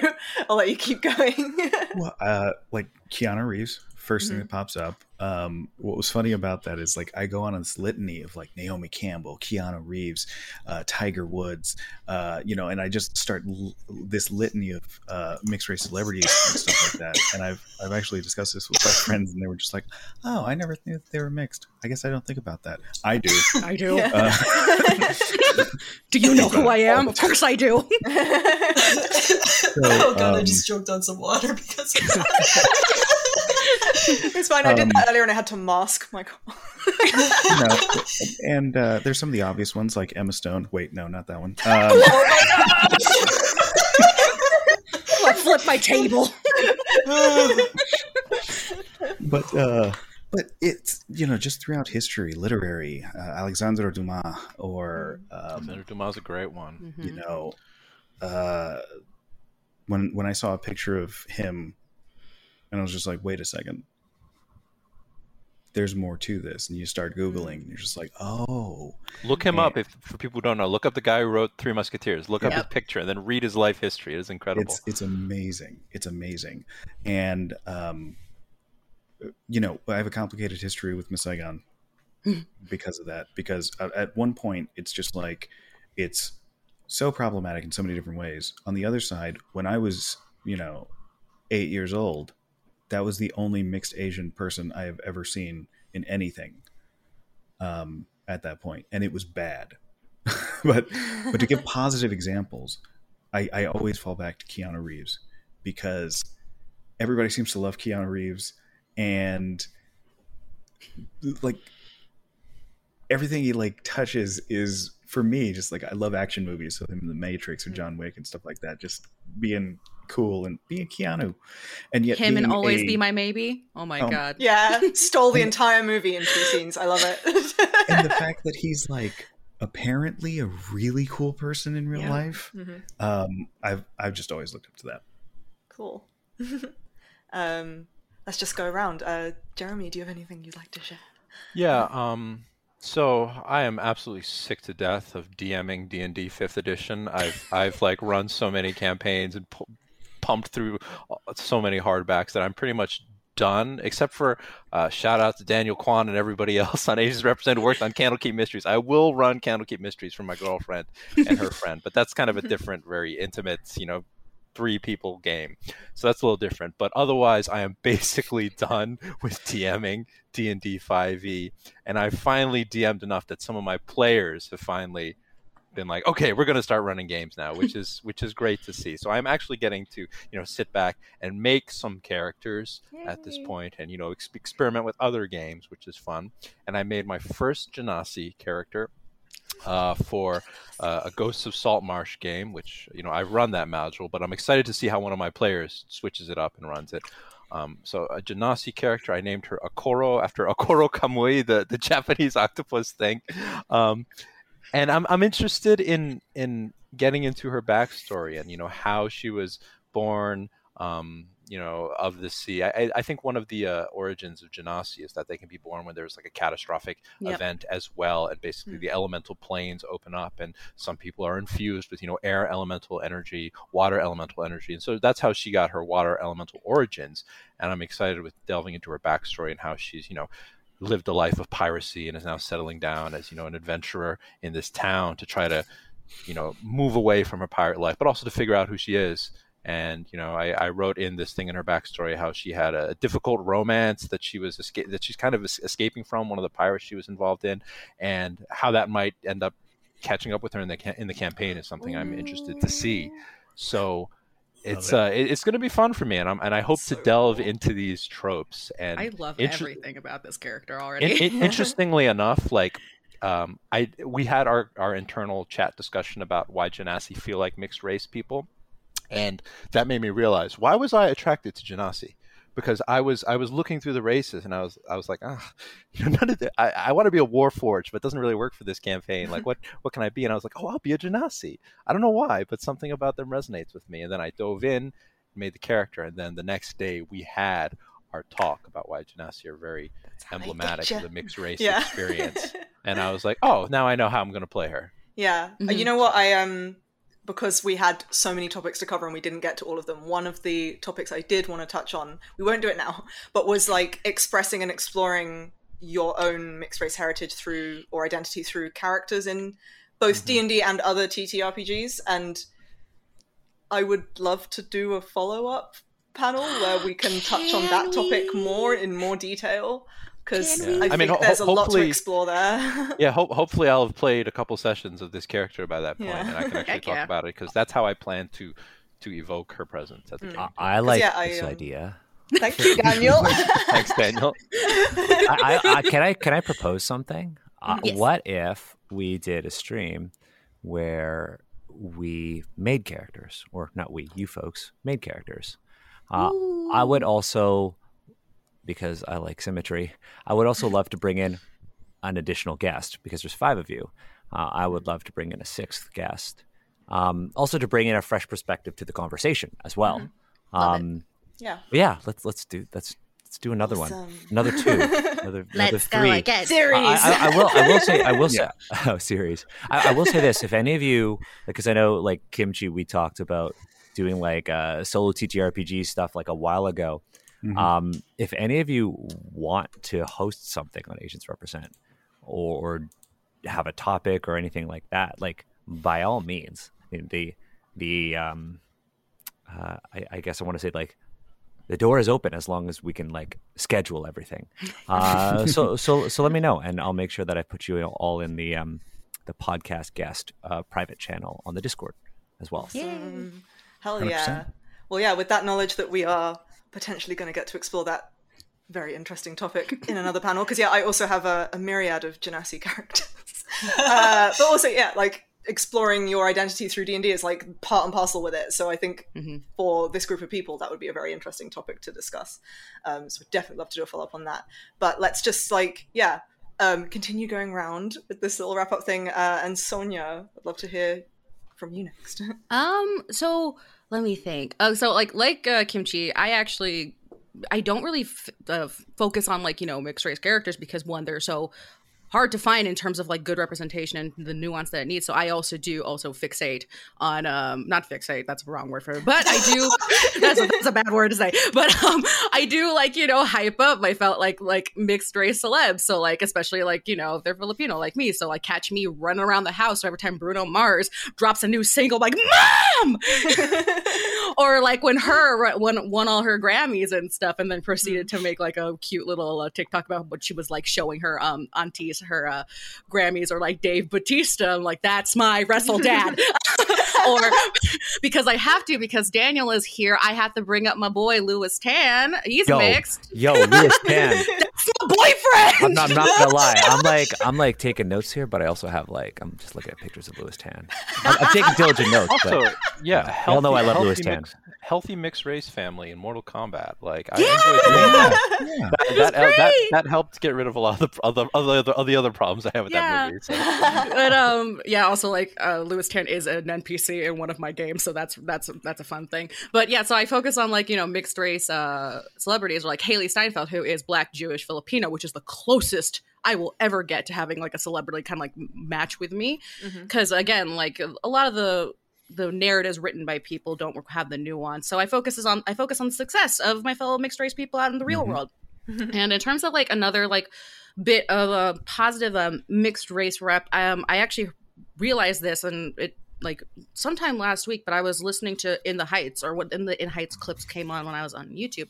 And there's a moment in the song Carnaval del Barrio where Carla sings and she starts talking about where she's from. And the lyrics are My mom is Dominican Cuban, my dad is from Chile and PR, which means I'm Chile, Dominican, Rican, but I always say I'm from Queens. And in the original Broadway, it's kind of played like Carla's like an airhead, and she's like, "Oh, I am so many things. This is too complicated. Fuck it, I'm just gonna say I'm from Queens." But the way Stephanie Beatrice plays it in the new movie, she plays it like, "I am all these things. I am proud of my heritage, but I'm also proud of the neighborhood that I'm from. I am all these things, and it's awesome." And I thought that was actually a really great way to like change it and mm. whatnot. It's one of the only Yeah. lines I remember from the movie, so that's that. That goes to show you how, Yeah, how it important that was when I heard it. Yeah. Yeah, because when I heard it again, I would like fully did like the huh, what? Play it again, play it again. Um, but uh, yeah. that's really cool. Uh, Emma. Yeah, um, I've thought about this multiple times, probably since like the second or third episode of the L5R read through when we tried to talk about um, representations, celebrities, or characters that we resonate with. And I'm like, uh, resonate to me means something very specific. So I can think of like positive examples of mixed race people and characters, but I can't necessarily say I resonate with any of them. Um, but I remember David Usher was a big one. He's a musician from the Canadian band Moist. but yeah, Jeremy, you've said too that you often gravitated toward musicians and Yeah, yeah. and artists and other things. But David Usher was an early one where I'm like, that's a mixed race person. Mhm. Uh, later, it was Takeshi Kaneshiro. Takeshi Kaneshiro, yeah. I was like, Mm. oh, interesting. Yeah, like I was like really jazzed about that. But he doesn't necessarily play like mixed race characters. Um, I remember being very disappointed when I found out that Spinelli from Recess was not mixed. Wait, Oh, I She what? just, was always supposed to assumed, be- I just assumed she was. I assumed too. I was like, that's cool. That makes sense to me. but then they're like, she's Italian American. I'm like, and?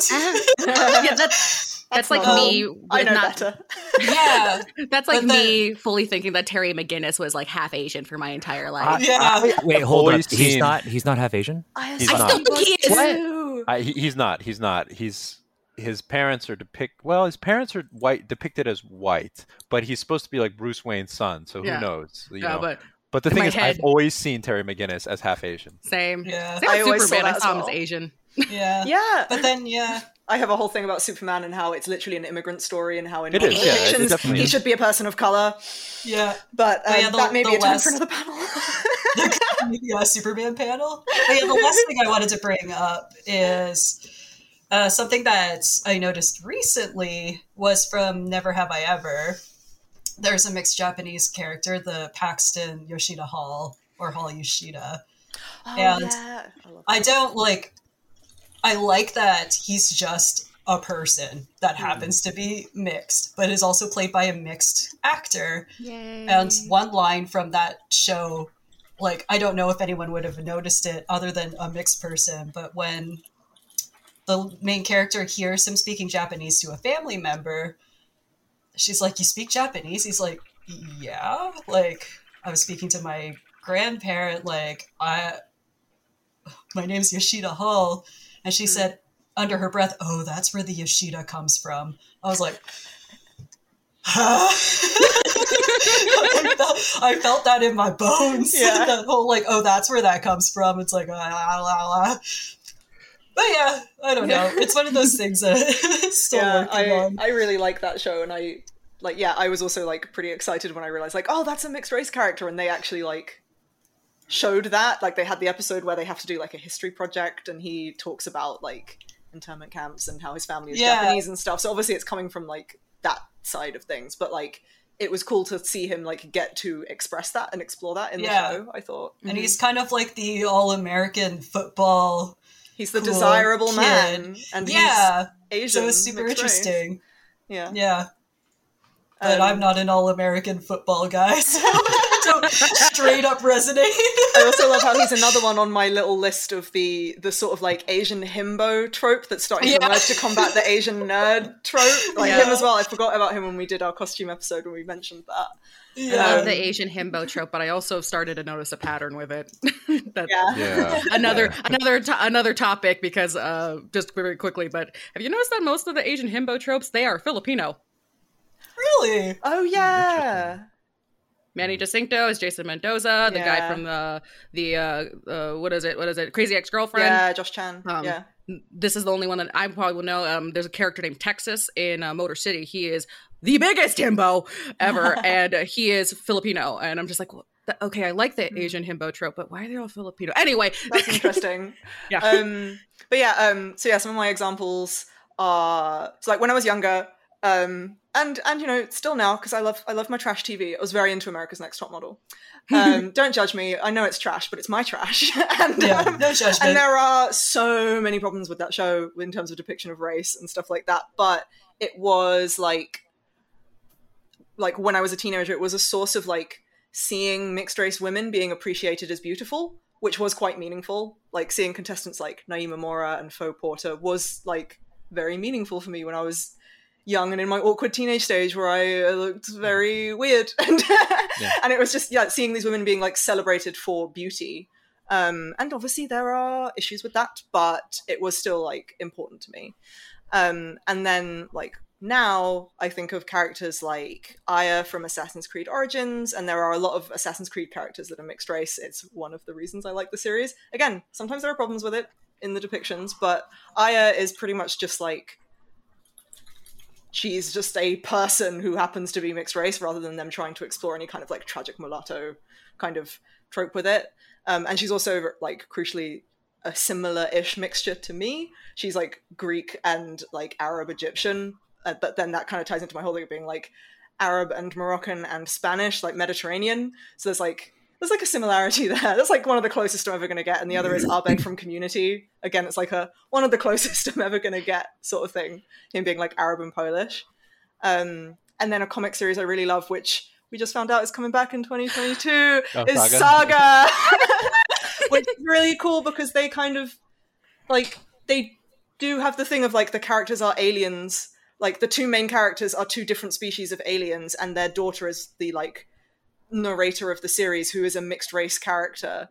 Um, but they are also so Alana and Marco, her parents, are also depicted as literally like in terms of the like humanish sides of them as aliens. They are like both people of color. Uh, Alana being South Asian and Marco, I think, being like East Asian. Um, and so Hazel is both mixed race in the sense of being from two different alien species, but also her parents uh, have the you know coding and appearance of two different kinds of people of color. So she's mixed race in both those senses, which I think is like an interesting thing to explore in the sci-fi genre, where typically you have the half-human hybrid or alien mixture being the only way in which a character is mixed race, and then they're white in terms of like you know a Vulcan is played by a human, so obviously like they have to be a person, and that's usually a white person. Um, but uh, Hazel, the daughter, is like mixed race in both those senses, which I think is really interesting, and it's also just such a cool series. um, um, so yeah, I I'm really glad we got to share some little like positive examples at the end there. Um, and this has been such a fun panel, and I'm I'm so glad we did this, and I'm also really looking forward to potential follow up panels. And thank you all so much for being here, and thank you Daniel for running tech and giving us the space to do this on Asians Represent. Um, but before we go, obviously, I would love to have everyone go around and say where we can find you on the internet. Plug yourselves a little bit because you're all awesome and you deserve to have your stuff seen. Oh, starting with me.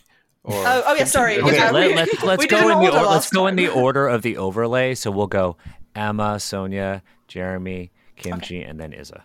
Okay. All right. So, uh, yeah, my name is Emi Yasui. You can find me on Twitter at Starchaeologist. So starch and archaeologist jam together. Uh, I don't do a whole lot there, but you know, whatever. Uh, and otherwise, I am on the Asian Represent Discord. I'm one of the moderators. You can also catch me on episodes all over the place. I've been on quite a few. Uh, ongoing is the Asians Read Kara-Tur.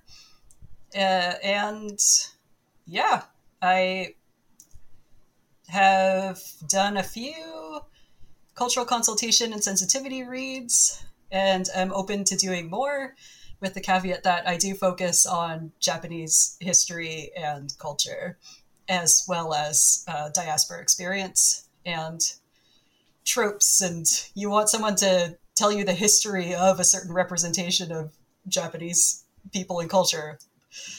I got you. but yeah, that's that's me. I guess I am next. Hi, everybody. I'm Sonya. You can find me across all social media at Sony Baloney Art. You, I'm most active on Twitter, um, where you can find me just mixture of TTRPG talk, art, if I am able to post it, and released from NDA prison. Um, and uh, yeah, so um, I'm part of the Unbreakable Anthology team. I'm hopefully uh, Bon Appetit, the Quest RPG uh, venture is going to come out soon. Um, as of this recording, the Baby Bestiary 2022 calendar is still going on Kickstarter. So if you want a cute calendar with cute baby fictional creatures, get you a calendar for the holidays and the new year. um, but yeah, um, this was a great panel and I had a wonderful time talking about it. Um, this is my first time talking um, on an Asians Represent panel and first time talking about these issues. So I hope that we can actually do a follow up one where we talk about our characters and how we play through that stuff. Yeah, you can find me online at Pixel Grotto. Uh, that's where most of my gaming related writing is uh, located. Uh, you can find my blog there where I talk about whatever I have time to talk about. Most recently is why I uh, thought Resident Evil Village was okay, not great. um, and you can find my more professional uh, TTRPG writing mostly at D&D Beyond at this point, where I'm talking about the current books and the upcoming books. Uh, and I've got articles um, down the pipeline. Um, and yeah, that's it basically. All right. Um, you can find me uh, pretty easy. I make video essays at, you, at uh, youtube.com slash legalkimchi. Uh, you can also find me on Twitch every Tuesday and Saturday night at 9.30 Central Time, where I have somebody from the TPR, TTRPG community come on and we talk about various topics uh, surrounding our, our community there. You can find me on Twitter at legalkimchi.com or just at legal kimchi. Um, additionally, and I forgot to mention this earlier, uh, I also do uh, sensitivity consultation specifically for mixed race representation. Uh, I'm working on, and I'm allowed to say this, I'm working on an Elf and an Orc Have a Little Babies uh, revised edition and sequel right now. Um, so hopefully they listen to me. But uh, but uh, so you can find me on all of those things, and if you're interested in more about what I have to say about this, I did create a video essay specifically on being mixed race um, and mixed race representation in TTRPGs, and you can find that on my YouTube. Cool. Um, and yeah, I'm I'm Isa, aka Evil Clever Dog, aka Daniel Kwan's favorite Twitter handle. um, I am a designer for performance, cosplayer, TTRPG streamer, content creator. Um, you can find me at Evil Clever Dog on Twitter and Instagram and also YouTube, where I make like cosplay and crafting videos. Uh, I recently released one, uh, the first part in like a multi-video series uh, of me making Ares from uh, the game Hades, um, and so yeah, go check that out if you want to. Um, and I also, yeah, I also stream TTRPGs um, on Monday nights on Chromatic Chimera. I'm part of No Initiative, uh, streaming Quest: The Soaring City. Big up Quest, hell yeah, I love Quest. And yeah, we've been on like hiatus for a while, but we have new episodes coming out soon. I promise. um, and yeah, I have other streaming stuff coming up, but I don't think I can talk about that yet. But yeah, go find me on uh, on Twitter if you want to see more about that in the future, and go check out my YouTube channel. and you can also find me here on Asians Represent. But who knows when Critical Read Al Qadim will be coming back? that just means we're gonna have to do other things. Yes, definitely, uh, and hopefully another one of these soon. Who knows? One hundred percent. Let's do it. um, so yeah, thank you everyone so much for being on this panel, and thank you Daniel, and um, just I'm I'm just so happy that we got to do this. I'm yeah, like over too. the moon, really. Um, and my people. um, everyone had like fantastic insights, and I'm just that's the thing I love about the, these is like everyone comes here with their own knowledge to share, but then we all learn something from each other. That's why I love doing these Asian Represent panels so much. Like, anyway, I'm rambling again now. Um, thank you everyone so much for watching. Um, goodbye. Goodbye.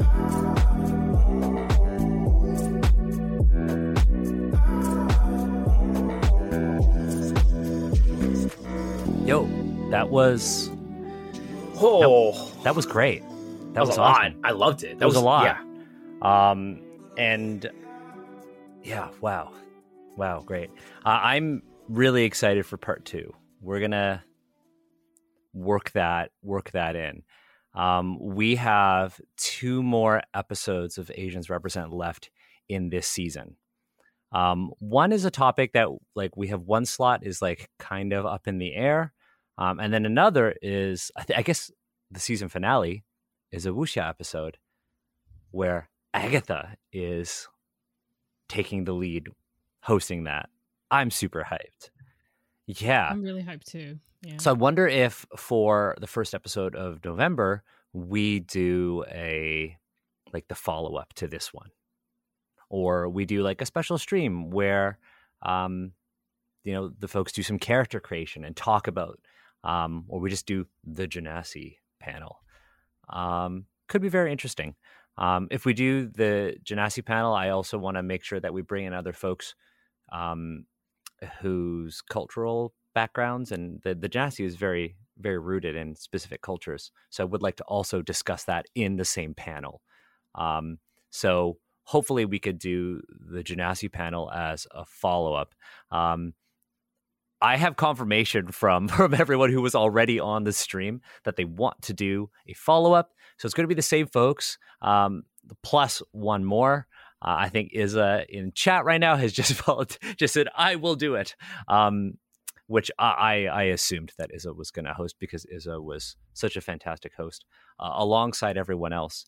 Um, I wanted I noted this, you know, after we stopped recording when we did our pre-recording that um I really like how both Emma and Kimchi kind of uh, bookended the sort of like where can we find you on the internet by talking about the kinds of the the consulting that they do and a big thing there and I, I mentioned this to them personally was that I think it's really important then when we say, hey, you know, we're cultural consultants or we do sensitivity readings, these are the things that we want to do work on. These are the things that we specialize in.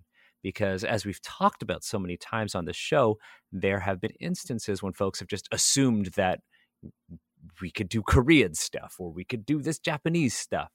Um, so I really like that both Kimchi and Emma brought that up.